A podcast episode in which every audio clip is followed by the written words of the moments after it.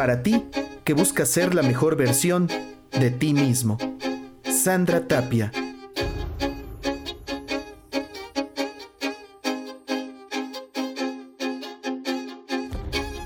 Hola, muy buenos días mis queridos amigos, espero estén muy bien. Mi nombre es Sandra Tapia, tu psicóloga, y hoy vamos a comentar un tema que tiene que ver mucho con esta eh, situación que estamos viviendo en este momento, y lo denominé ¿Cómo cuido mi higiene mental? Adelante. Este nuevo virus, COVID, trajo consigo muchos cambios en nuestras actividades rutinarias, obviamente también en nuestra vida diaria, que definitivamente nos han generado muchos cambios. Algunas veces los vemos como no tan favorables y en otras ocasiones cuando vamos dimensionando los beneficios, pues bueno, consideramos y comprendemos que quizá era necesario modificar nuestros hábitos o costumbres. ¿Y cuáles son esas condiciones en las cuales hemos sentido los efectos de este cambio? Pues definitivamente con la cancelación de las actividades normales a nivel presencial. Esto ha generado ansiedad, soledad, obviamente ha detonado también otras enfermedades, pánico, tristeza, entre otras muchas, además de que algunas otras familias están padeciendo problemas económicos derivados del desempleo o de la baja de la actividad económica de la cual estábamos acostumbrados. Esto definitivamente ha generado que nos apartemos totalmente de la comodidad, de la rutina, de las condiciones que ya teníamos muy bien determinadas y pues definitivamente nos impulsa y nos obliga a generar cambios que favorezcan ese estatus de adaptación y obviamente irnos recuperando en todas nuestras esferas, en especial en las esferas de salud, económicas, familiares, obviamente de las relaciones interpersonales, para poder hacer frente a estos cambios que definitivamente algo deben de traer de positivo. En la mayoría de los casos siempre puede ser algo positivo, pero depende mucho de cómo la persona logre tomar esos recursos y salir avante de esta situación.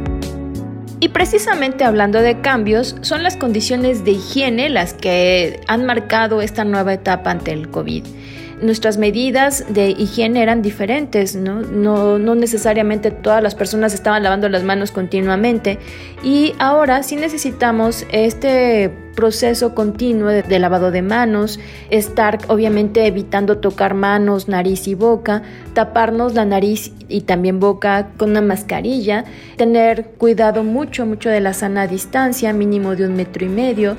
El cubrebocas también es esencial eh, su uso para lugares públicos y de esta manera ir buscando generar como un mayor resguardo de nuestra salud ante esta pandemia que estamos viviendo.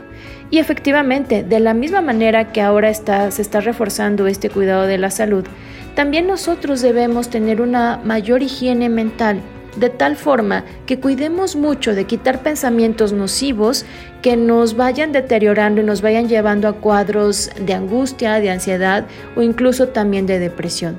Nosotros en realidad poseemos características biológicas y también emocionales que nos van a hacer y permitir que podamos salir muy bien de esta condición, porque definitivamente en todo este proceso hay que ir viviendo las cosas a nuestra mayor bienestar.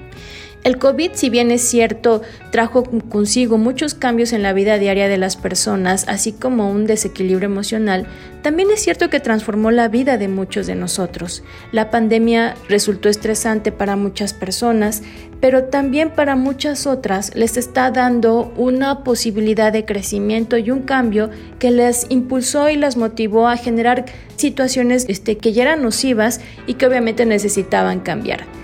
En este aspecto también es muy importante considerar que en esta transición cuesta trabajo pasar de, lo que ya teníamos acostumbrados a algo nuevo. Y es muy normal que en estos momentos surja temor y preocupación por la salud propia, así como también de nuestros seres queridos. Estamos preocupados por la situación financiera o laboral. Definitivamente nuestros cambios en los patrones de sueño o alimentación se han modificado por lo cual, pues bueno, es muy presente que tengamos dificultades para dormir o incluso concentrarnos. Otra situación que ha aparecido en estos momentos es que se han agravado los problemas de salud crónicos, pero también los problemas de salud mental.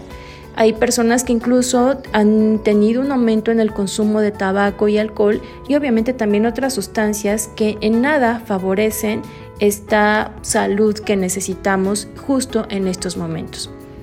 ¿Qué les parece que así como también tenemos cuidado de nuestra higiene a nivel físico, con nuestro cuerpo, con nuestras actividades, con nuestro entorno, también nos tenemos que enfocar en la higiene mental? La higiene mental que representa, como ya lo dije hace ratito, cuidar mucho esos pensamientos nocivos que me pueden llevar a un deterioro emocional y que pues justo en estos momentos necesitamos estar mejor, así que no podemos poner en riesgo esa estabilidad. Así que vamos a ver unos consejos que te voy a sugerir.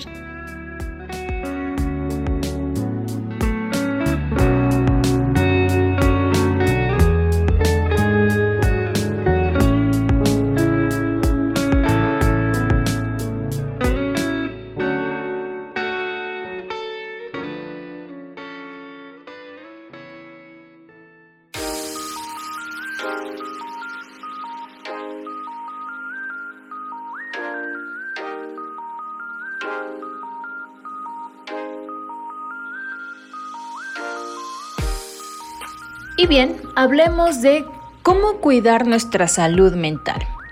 Un elemento importante para la higiene mental es tener un buen equilibrio emocional y cognitivo. Y este bienestar mental incluye necesariamente el bienestar emocional, que consiste en la capacidad de manejar las emociones. Cabe aclarar que esto no quiere decir que se deban reprimir estas, sino todo lo contrario, reconocerlas y aceptarlas ya que diferentes factores pueden influir sobre esta salud emocional y es por eso muy importante que consideremos lo siguiente. Hay que establecer una muy buena alimentación. Así como la alimentación ayuda a nuestra mejora de nuestra salud física, también tiene un impacto considerable en nuestras emociones. Definitivamente es muy importante que prescindamos de comida chatarra, de aquellos que estén muy altos en grasa, o demasiado azucarados. Así es relevante el hecho de tener una actividad física, eh, hacer ejercicio, aunque sean por un poco tiempo, y que ya que el ejercicio nos ayuda mucho a generar este placer y bienestar. Tener pasatiempos en donde nos podamos sentir eh, alegres, contentos y que pues nos hagan también salirnos de esta situación de preocupación. De vez en cuando, asimismo, hay que mantener la mente ocupada en actividades que nos agrada, que nos motiva, que nos haga sentir este, felices. otra sugerencia es compartir el tiempo en familia. Eso es también relevante y si bien es cierto ahorita lo que tenemos que hacer es ya no visitar a lo mejor las familias este, grandes, o en extensión o no podemos ver a todos nuestros familiares, pero sí podemos reunirnos eh, en esta intimidad con aquellas personas que más amamos y que siempre están cerca de nosotros. Definitivamente la pandemia nos establece cambios en esta nueva normalidad, pero no implica que dejemos de hacer eh, interacción con nuestras personas amadas. Así que eh, dentro de este proceso de cambio hay que seguir, seguir y seguir, continuando demostrando nuestro afecto, nuestro aprecio, la importancia que las personas pueden tener en nuestro mundo y en nuestra mente.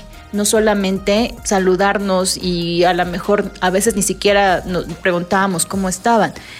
Ahora, en esta extrañeza y en esta separación, cada vez es más prioritario darles ese espacio de expresarles nuestro afecto y la importancia que tiene en nuestras vidas. Otra sugerencia más es eliminar esos pensamientos que nos hacen generar duda, miedo, eh, temor, en especial aquellas condiciones que nos estresan, como por ejemplo lo que son el futuro. Y obviamente no es malo hacer planes o hacer proyectos. Lo que es negativo es estar asustados y angustiados por condiciones catastróficas que imaginamos y que seguramente ni siquiera se van a hacer realidad, pero en nuestra mente esto nos genera mucha tensión y angustia. Así que algo que no deben hacer es pensar catastróficamente hacia el futuro. Vivan de solamente el día de hoy, disfruten el día de hoy y ya se verá cómo va avanzando las cosas sin que existan estas preocupaciones.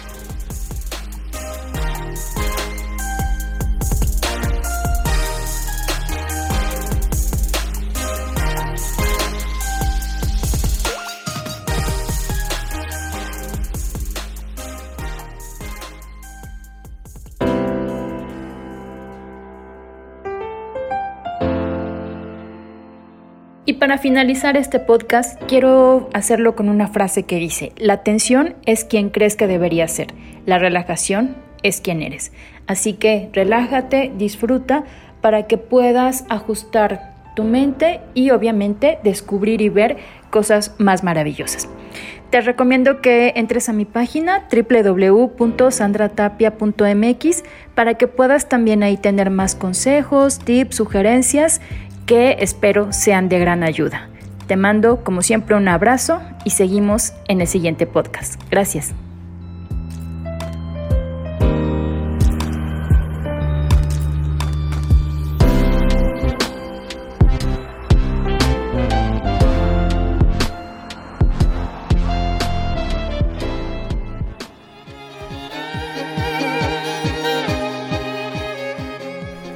Este podcast y dale click a nuestras redes sociales.